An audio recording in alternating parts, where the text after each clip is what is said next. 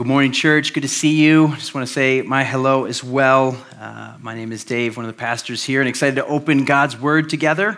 Uh, if you have a copy of Scripture, I'd encourage you to pull that out and open up to the book of Acts. If you don't have a copy of uh, Scripture, you are welcome to uh, use one of ours. Uh, you should be able to find one in front of one of, in, uh, underneath one of the seats in front of you. And so I'd encourage you to get that out, put that on your lap, have that open so you can see uh, that we are hearing from, learning from, studying God's Word this morning. Uh, this is what we like to do here at City on a Hill. We open up God's Word, we walk through its pages, and we ask God to uh, shape us and change us and uh, teach us uh, in and through that. And so, together as a church, we are walking through the book of Acts. We've been uh, in this series for quite a while. We're going to uh, continue on, and I promise it's going to start um, as we kind of approach the end. we will kind of take bigger and bigger pieces of it. It starts going a little quicker here at the end, but we are more than halfway through. We've only got a couple months left, but it has um, been such a cool journey to see the way that the church began, uh, the, the people of God uh, being sent out by Jesus himself. He said, Go be my witnesses in Jerusalem, Judea, Samaria, to the ends of the earth. And that's what they have been doing. And so we've seen the church built up and established. And over the last several weeks, we saw a few weeks ago, uh, the passage that we were in uh, was looking at the missional movement, the way that, that uh, the, the mission of God uh, was, was going out and going forth, and new churches were being new works were, were, were happening. And then um, the week after that, we saw missional drift, where uh, the kind of some, some controversy and some uh, misunderstanding or, or, or misinterpretation uh, of some things kind of got started to get applied, and they were disagreeing over that. And so, kind of this, this drift that they were approaching. And then last week, Pastor Jeff um, preached and we saw just the faithfulness of the church, some examples of that faithfulness, those um, kind of pictures of, of, faithfulness. Well, this morning, uh, kind of keeping in a similar uh, theme to the, the missional movement, we're going to see this morning some examples of missional impact. Um, so many times, I think we think of uh, the, the, the whole mission, right? The, the region or the city or the church. And, and um, what, what we sometimes forget is the actual life change, the heart change of individuals that were a part of that.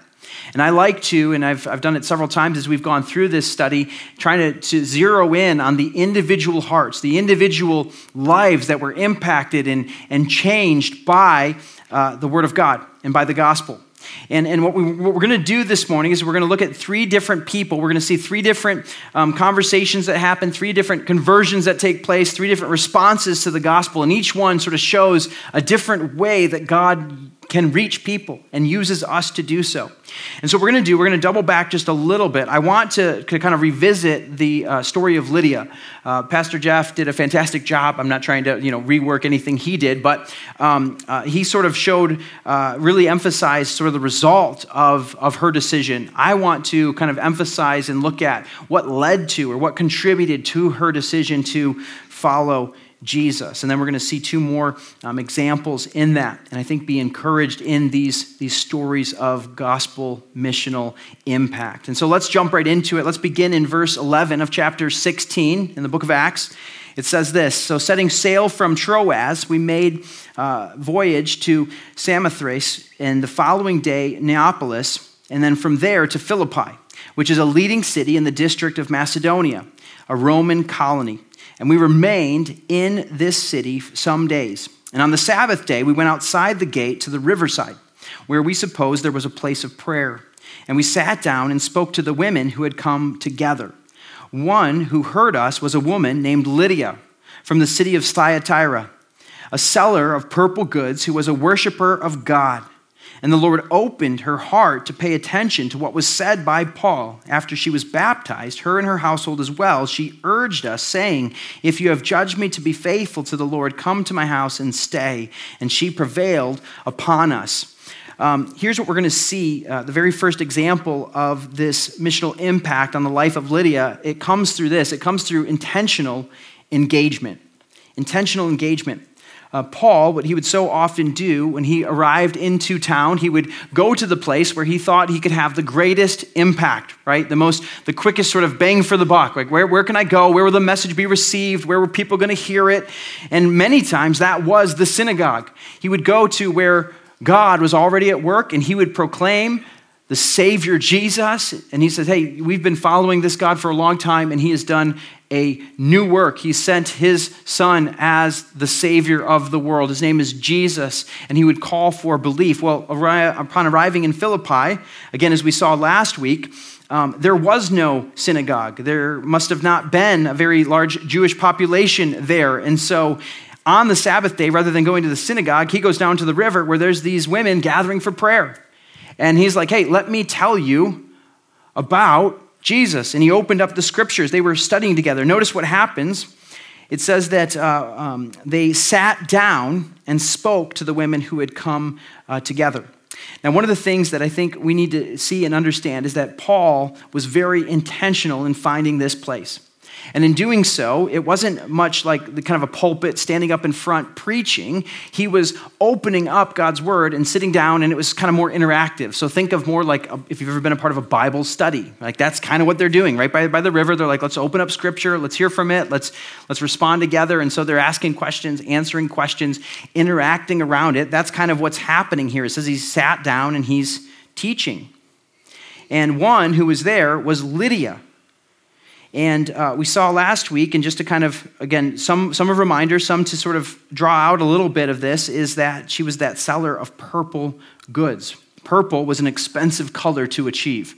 And so if you had purple, uh, that means you had means, you had wealth. There, it was a status symbol as well, because only the elite, only the, the rich would have that. And so um, we understand and we can even see just by the fact she has this house and she's opening it up to the, the people. She would have been a prominent person in the city, uh, a uh, successful businesswoman. Um, and she was probably doing very well for herself. She, she was a seller of purple goods. And it says here that she was also a worshiper of God. She was spiritually interested. And so that's why she was down there by the river and she was gathering with the women to pray. But notice that she was not yet God had not yet saved her. She was not yet a Christian. She was not yet a follower of Jesus. Because what happens next? It says that the Lord opened her heart to pay attention to what was said by Paul. And so there was a new work, a transformation that took place in her heart. So she was spiritually interested, but then she responded to the gospel.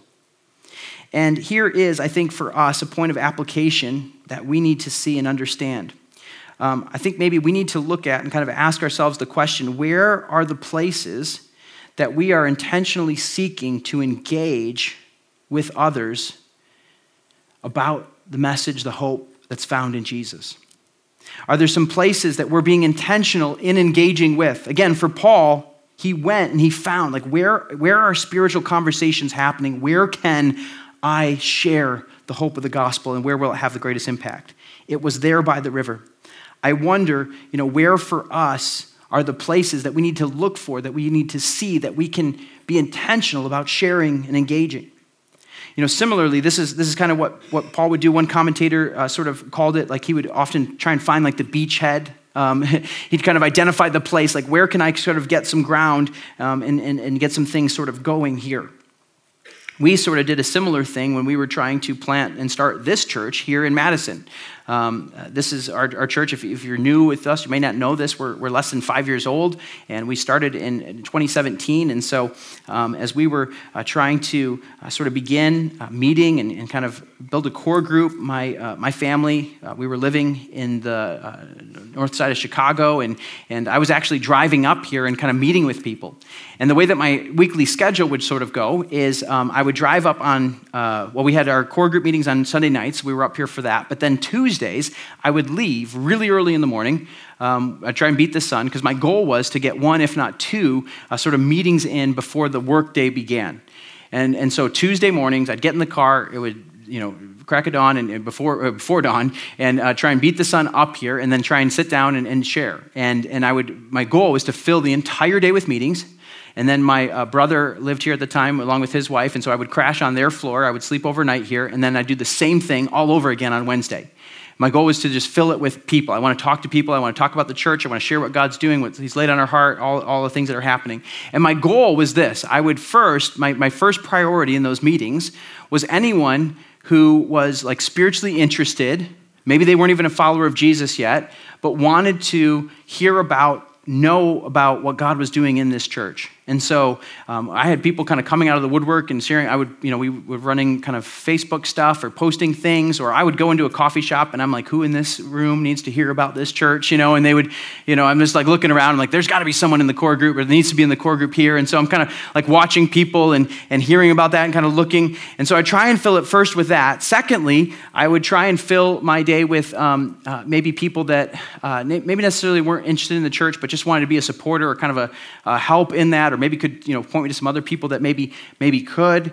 And then third, I would try and fill my day with meetings. Um, with anyone who uh, was kind of connected with a Christian organization. So uh, I talked to the, you know, the folks over at 102.5 or at CareNet, or I reached out to all the campus ministers through the campus college ministry at UW and, and sat down with them and said, hey, we're planting this church and got to, you know, trying to share about that. And then the fourth, I would meet with any pastor who was willing to meet with me and, and, um, and just kind of, again, sharing and saying, hey, do you know of someone who I should talk to? Is there something? Because what I was doing is like trying to find some common ground right? And engaging in a place that I knew we could kind of meet on and then share about this new thing that God was doing. And slowly and surely, God began to add to our number, and people uh, began to um, get excited about what God was doing. And we saw we saw um, this, this group form. You know, Paul was doing something similar. He, he rolls into town. He's like, well, where's God already working? You know, different. I wasn't coming here. We weren't coming here um, to bring the gospel here for the first time. There's great churches. There's Christians that are following the Lord. There's, there's organizations and people serving the Lord faithfully. And so we want to come alongside and contribute to and join with what God is doing. Paul here, it's like there are no followers of Jesus. They don't even know who Jesus is.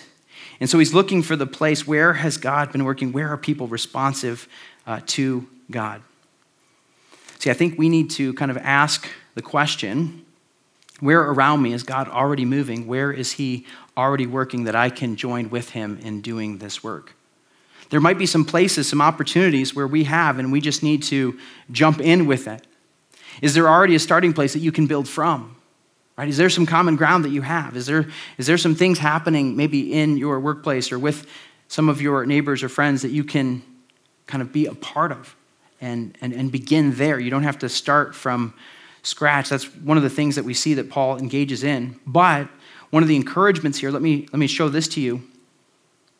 Notice how Lydia responds. What causes it? Well, it says that they sat down, they opened the word of God. Right? They spoke to the woman, they, they taught them. But then it says at the end of verse 14, it says, The Lord opened her heart to pay attention to what was said by Paul. You see, Paul was faithful to share, but it was God who moved in her heart to bring her to the place of salvation. And that's a really good point for us to remember. See, we need to be really faithful to share and to always be willing to speak. And then the opportunity that we have to proclaim, realizing that it's God who softens the heart and it's God who makes the heart pay attention to what is being said. And some of you can point back to a time maybe in your life where you heard for years or you, you heard time and time again, and then something clicked. One day you're like, oh man, I need to pay attention to this, right? That's the Lord stirring, that's the Lord moving. And so we need to do our part, be faithful with the part that He's called us to, but then trust that He's going to be the one that's going to move and call in someone's heart. He did this in Lydia. It says that the Lord opened her heart to pay attention. And then she responded with baptism, not just her, but her household, responding to that.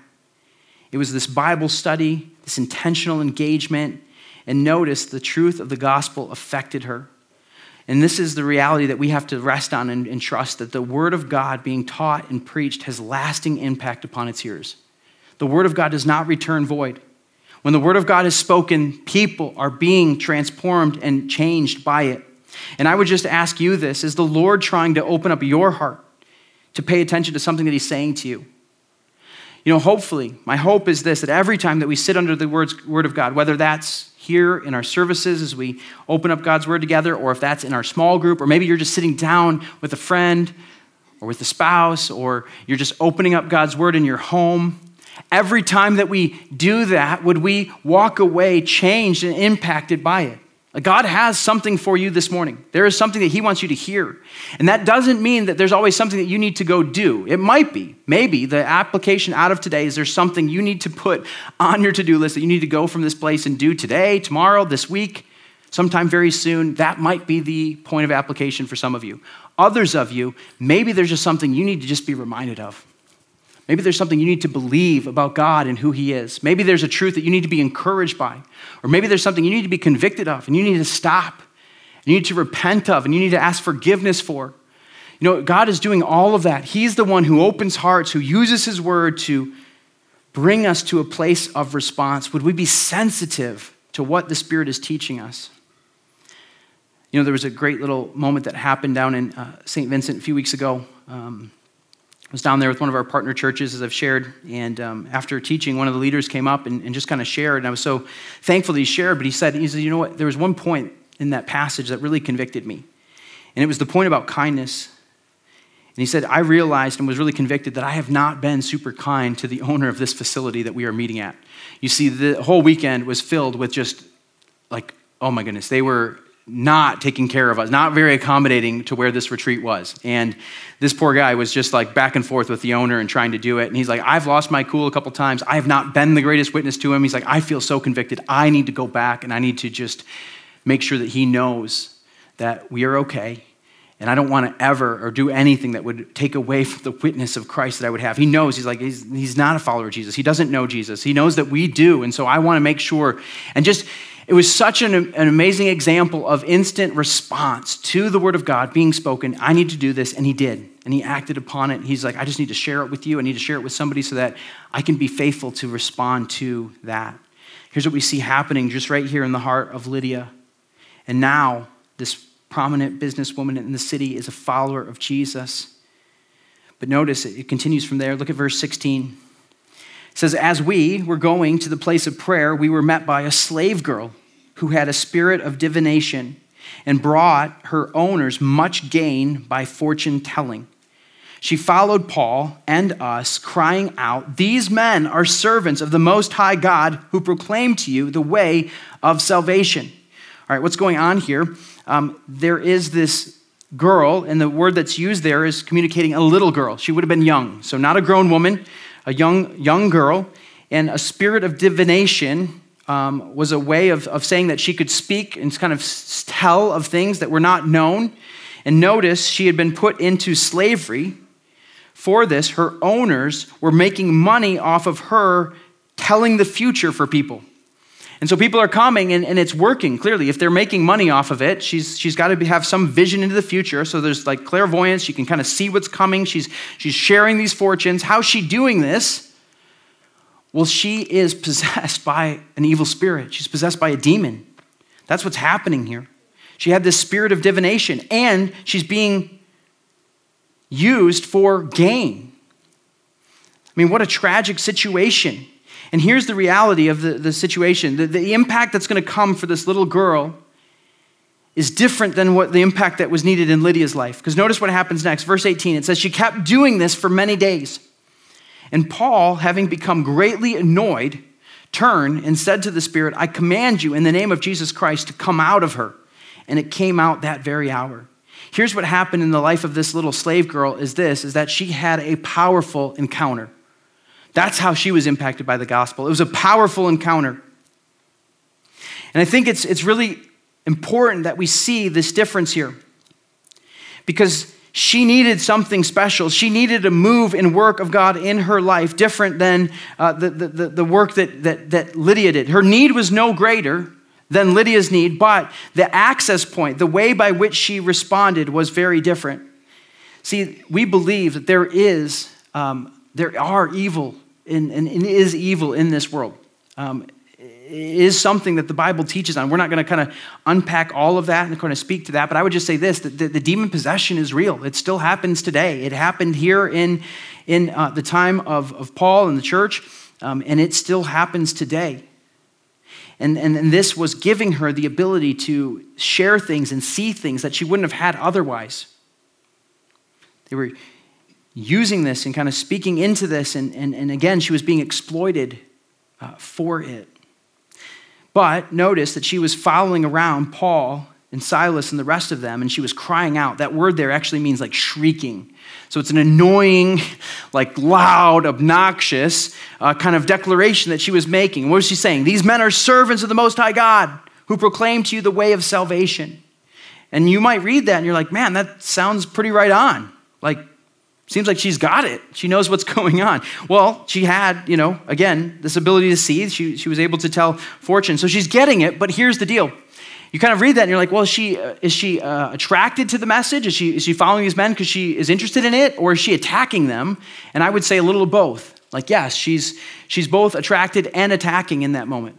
And so, what she's trying to do, and which so often is the case, scripture says that the demons believe and they shudder.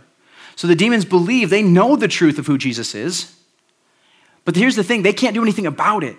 And so, rather than trying to contradict it or overcome it, she, they can't change anything about it. They're like, well, we're just going to distract everyone from it. And so, she's following them around and just trying to like you know create create noise and create uh, distraction and to detract from the message that is happening and it was working, it must have been, right? Because notice it says that Paul, having become greatly annoyed, I sort of love that.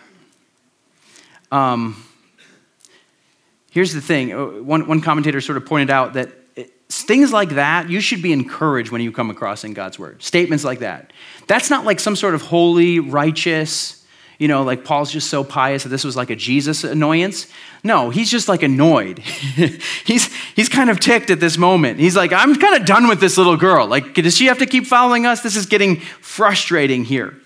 And it doesn't put Paul in the best light. Um, you know, the commentator pointed out and said, like, if, if this really was, if if, because you know, if, if this isn't true, like this should give us uh, help to the veracity of Scripture that these kind of things are included in it, this great annoyance. Because if it's not in here, like if it's just a, like a, a legend, right? You're trying to prop up these stories, these lore that we would have these guys that we're kind of following after, these women that we're following after, and always putting them in the best light. Like you would say, like Paul, moved with compassion, right? Saw this young girl and and you know was was you know broken over her situation, and so he responded. No, he's annoyed. And so, like, it just it tells you, it's like, no, they're just telling the truth. They're sharing what really was happening. He was annoyed. And what does he do? He's like, get out of her. He says, I command you in the name of Jesus Christ, come out of her. See, the name means something. You were known by your name, your name carried your identity. And what he's saying, to say it another way, would be the name of Jesus is greater than your name, so get out. And in that very hour, the Spirit left her. And here is the thing that we need to see and understand is that this is how it had to happen for this young girl. There is no way that she was just going to find herself at the side of the river, sitting down with the women and engaging in a Bible study. Right? Like she was never going to get there. And so God, in His grace, met her in a different way and right there on the streets, Paul was able to speak into her life, and there was a powerful encounter. And the thing that most plagued her, this ownership of this spirit, the ownership of her slavery, Jesus broke those chains in a word. In the name of Jesus, I command you, come out of her. You see, God has the power to break any chain. He has the power to set any captive free. And in that moment, that is what she needed. She needed a powerful encounter with the God of creation to set her free from the captivity of the sin that she is in, both that she has committed and that has been done to her. See, not only has she been uh, exploited through these owners, but she's been abandoned by her family. Notice that it doesn't say like this is not her family that's doing this, these are owners. So this means like her family sold her into the slavery. Her parents sold this young girl. And who needs a powerful encounter more than this young slave here? God moved powerfully to reach this girl. And I would just say this some of you, that is what you need in your life. You need a powerful encounter with the living God. There is bondage in your life, there is captivity in your life, and you need the power of God to work in your situation. And I would just tell you that the name of Jesus is strong enough. The name of Jesus can overcome. And anything that you are going through, God is greater in that. And that doesn't mean that it always just goes away with the snap of a finger or all, all, all, the problems just sort of go away at the name of Jesus. That's not what it's saying, but it is saying that Jesus has the power to save. And so let's turn to him. Let's call out to him. Let's look to him. And if you are in this place, this is what you need. You don't need another Bible study. You don't need to go to the river and pray. You just need a fresh encounter with God himself. That's what happened right here. And we, it, though it doesn't, it kind of moves quickly on from it. I think the assumption is, is that this led to salvation. Right? That this, this led to her life in her, in her life. That she was transformed by this. It was a powerful encounter. well, Let's continue on, verse 19, see what happens next. Her owners didn't like it very much. Verse 19, it says, When her owners saw that their hope of gain was gone, they're like, Well, we can't make money off her anymore. She doesn't have the Spirit. They were upset. They seized Paul and Silas, they dragged them into the marketplace before the rulers. And when they brought them to the magistrates, they said, These men are Jews, and they are disturbing our city. They advocate customs that are not lawful for us as Romans to accept or practice. What are they doing? They're throwing false accusations trying to try and stir up dissent against them. Anti Semitism was like alive and well at that time. And so to point out these men are Jews, more than that, they're like trying to take us, like to stir up trouble here in this city. And verse 22, the crowd responded, joined in and attacking them. And the magistrates tore the garments off them and gave uh, orders to beat them with rods. And when they inflicted upon them many blows, we're not just talking a hit or two, they were beaten down. Many blows upon them, they threw them into the prison, having the jailer ordering the jailer to keep them safe. Having received this order, he put them into the inner prison and fastened their feet in stocks.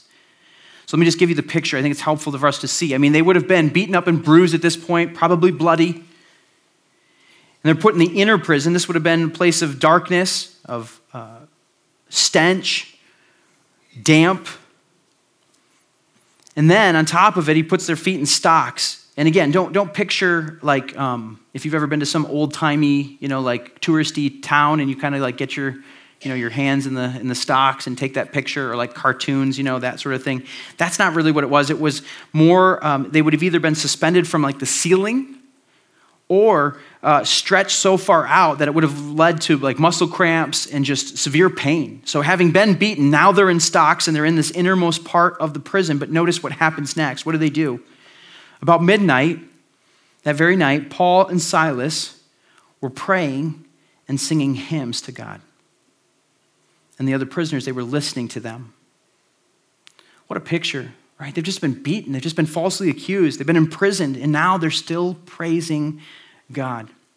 And here's what we're going to see. There's going to be impact that comes from this. Let me give you the point. You can continue to kind of follow with this. It's this. We're going to see what they're doing here is they are being a faithful example. They're being a faithful example in this moment of trial and difficulty.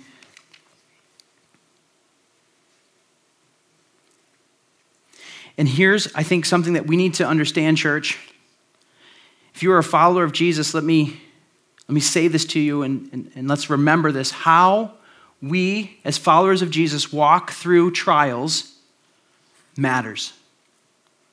The way that we walk through trials matter. And We've said it many times before it's not if, but when. Trials are coming. If you're not in one now, there's one coming soon. We have to be ready for it because it is coming, and we have to be willing to walk through it. But how we do that matters.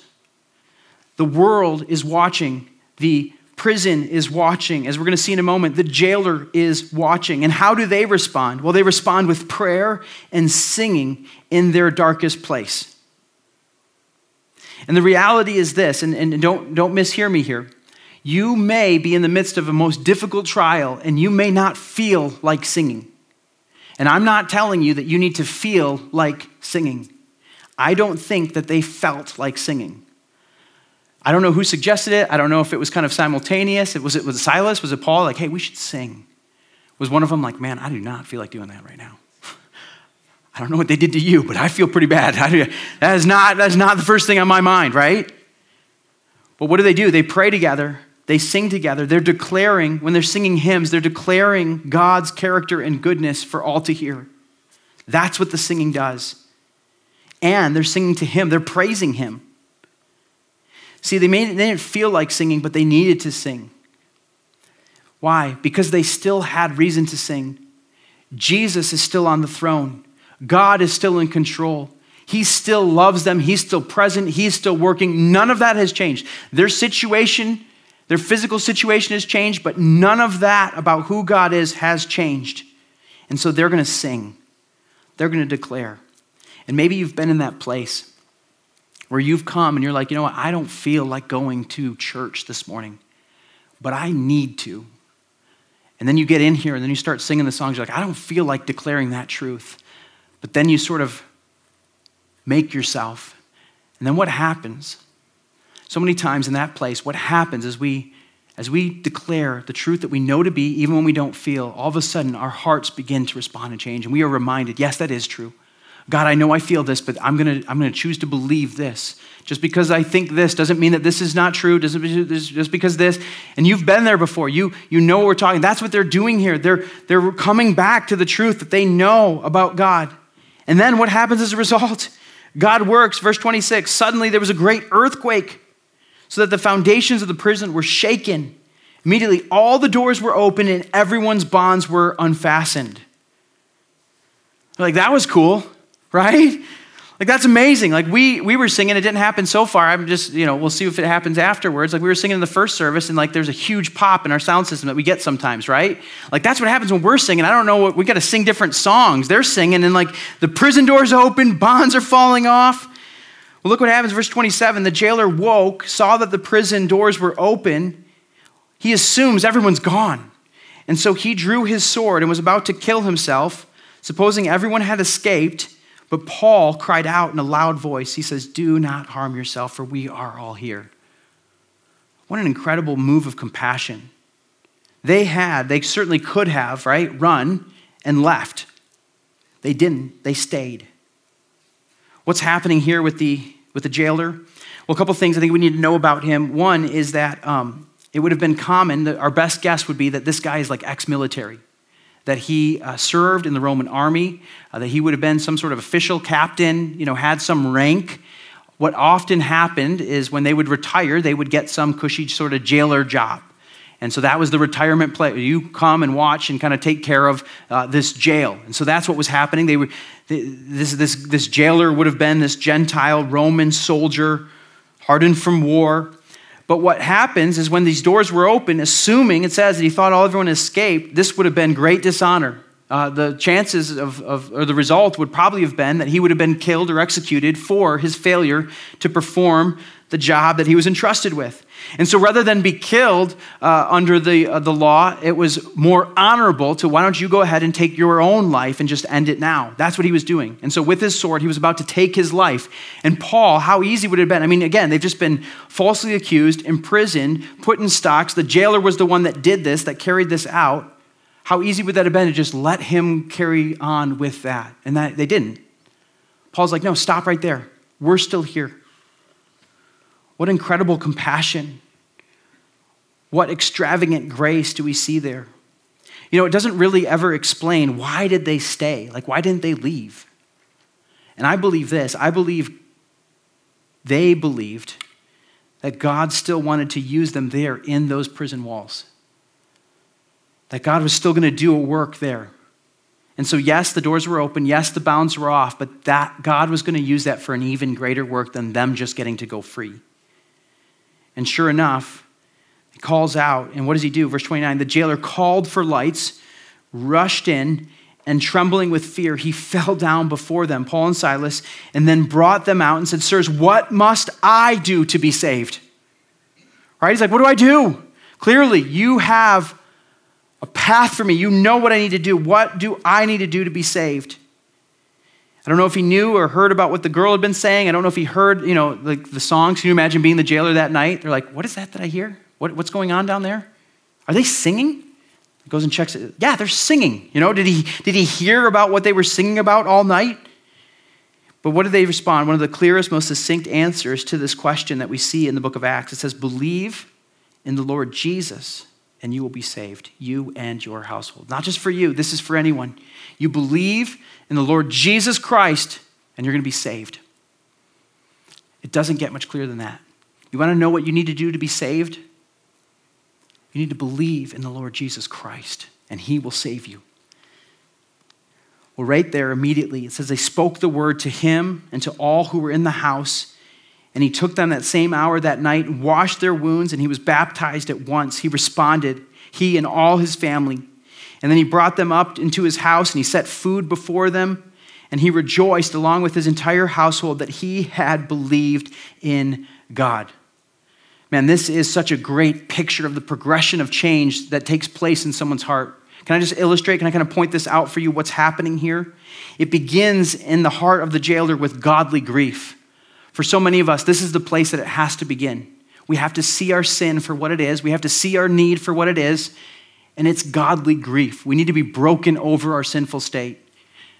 That, I think, is what was happening right there in verse uh, 29. Right? He trembled with fear and fell down before Paul and Silas. Yes, what must I do? There was grief over his state. But godly grief leads to godly repentance. So, godly grief leading to godly repentance. You see repentance, like repentance is stopping and going the other way. Well, what does he do? It says that same hour he took them and he washed their wounds, and then he brought them up to his house and he fed them. So, the same jailer who was putting them in jail, who was executing the orders that were given to him, is now washing them and feeding them, clothing them. It's repentance. It's a turning and a going of the other way. And then godly obedience. Godly repentance, we use godly obedience. That same hour, it says that he was baptized at once, he and his family. That's obedience. He's like, I want everyone to know, I want to declare without a doubt that I believe in the Lord Jesus Christ. There was obedience there. And that all led to godly joy. It says that he rejoiced along with his entire household that he had believed in God. They were rejoicing that night. There was joy that had never filled those walls before. And where did it all begin? It began, I believe, with a faithful example. You have the men, Paul and Silas, praying, singing through their trial, staying put in their situation so that they were there for that jailer in the time of need. And now he, not just he, but his entire household was now saved by the power of Jesus Christ. New life was brought there. It kind of unpacks what happens next. It's, it's kind of this interesting, um, you know, sort of thing that, that happens. Verse 35, it says, It was day, and the magistrate sent the police saying, Let those men go. They figured, right, they you know, they learned a lesson. They're going to, they, they won't do that again. And so, verse 36, the jailer reported these words to Paul, saying, The magistrates have sent to let you go. Therefore, come out, go in peace. And Paul's like, No way.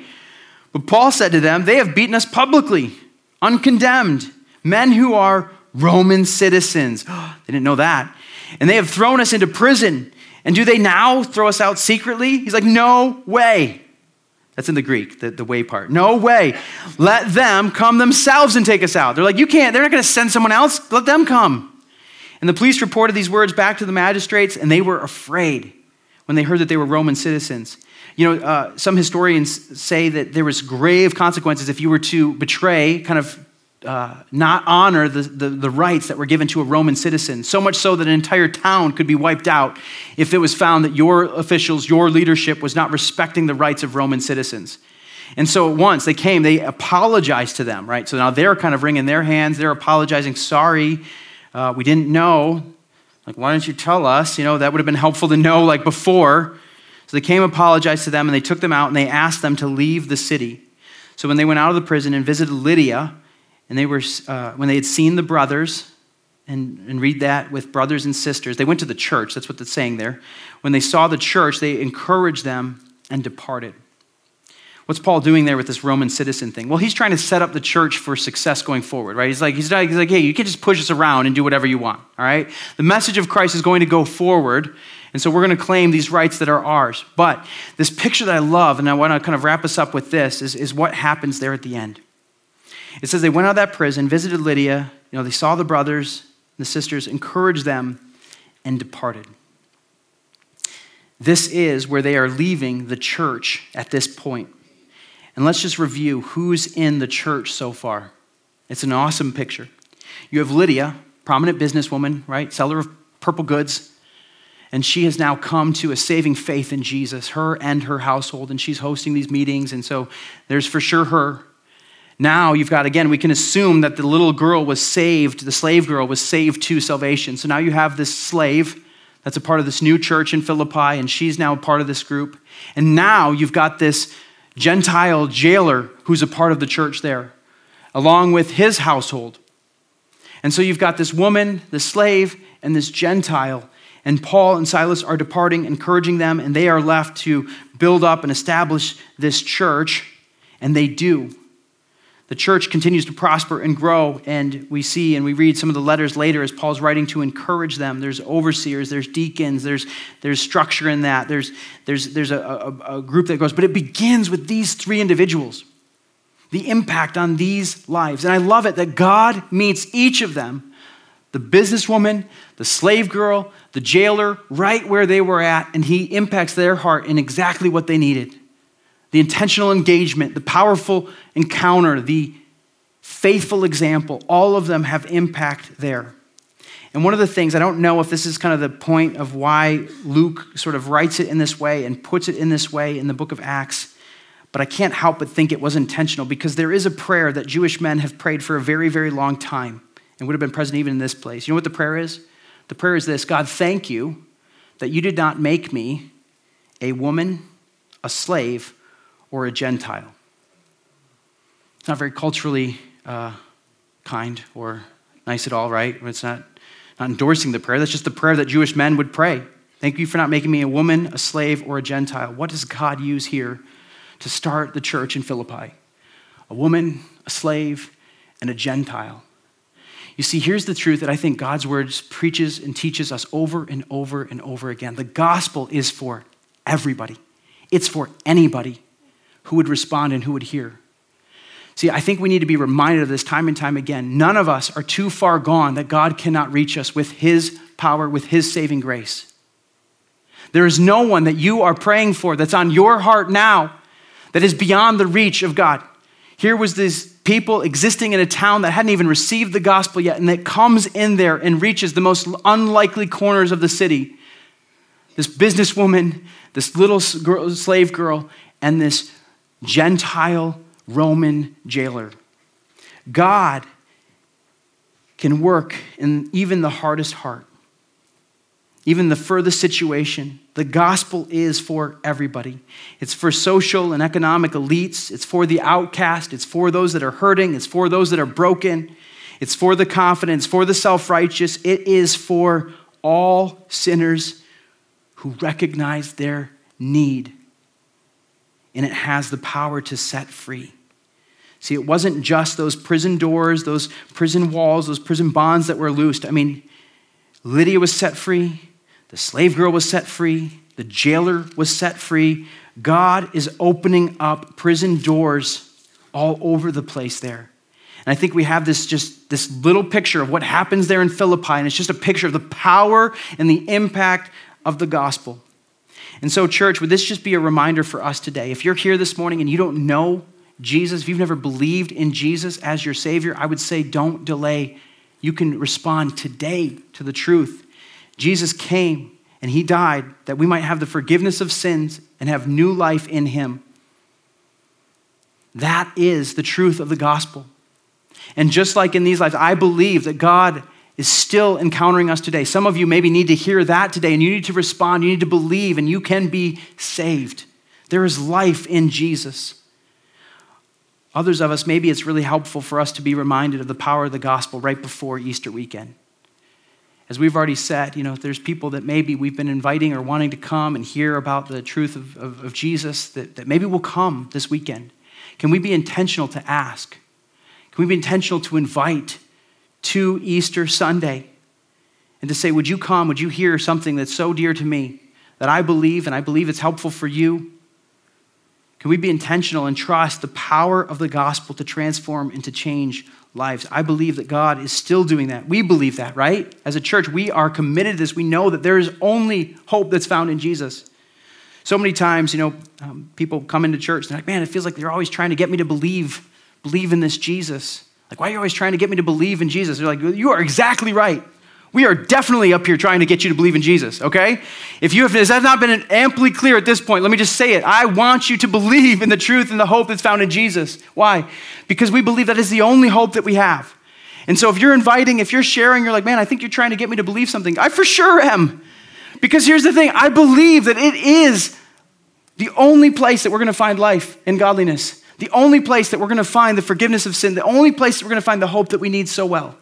And so, yes, we are proclaiming the truth about Jesus and hoping and praying that all will receive it, right? That anyone who will hear, we want to declare this truth to because we want to see our Lord, our Savior, glorified here in this place. We know that his, the day of glory is coming, we're going to see him clearly for who he is. And so we are just going to proclaim him and be his witnesses until that day. That's exactly what we see here in this passage. We can be so encouraged by our great God. Let's pray. God, we thank you for the truth of your word. We thank you for the hope of the gospel. God, we thank you for sending your son, Jesus. You are so great, God. You are so good. Your grace is beyond anything that we can understand or comprehend. Lord, who are we that you would die for us? Jesus, who are you? Who are we that you would come in our place? But Jesus, that's exactly what you did. And so I just want to pray and ask God for us together here right now that we would understand just how great you are. God, just how vast your love is. God, just how powerful your ability to transform and to work and to move. Lord, we be encouraged. I know many of us, we are burdened over the relationships around us. And we're asking that you would do the same thing that you did in the heart of Lydia. Would you open, would you open their heart to hear, to respond to, to understand the truth of who you are? God, help us to be faithful wherever it is that you have us. God, in the trial, in the difficult season, Lord, would we point to you and would our belief in you be a testimony that others would see that there is a real hope? God, we believe what we say we believe. You are good. God, would you be exalted here? We pray this in the name of your Son. Amen.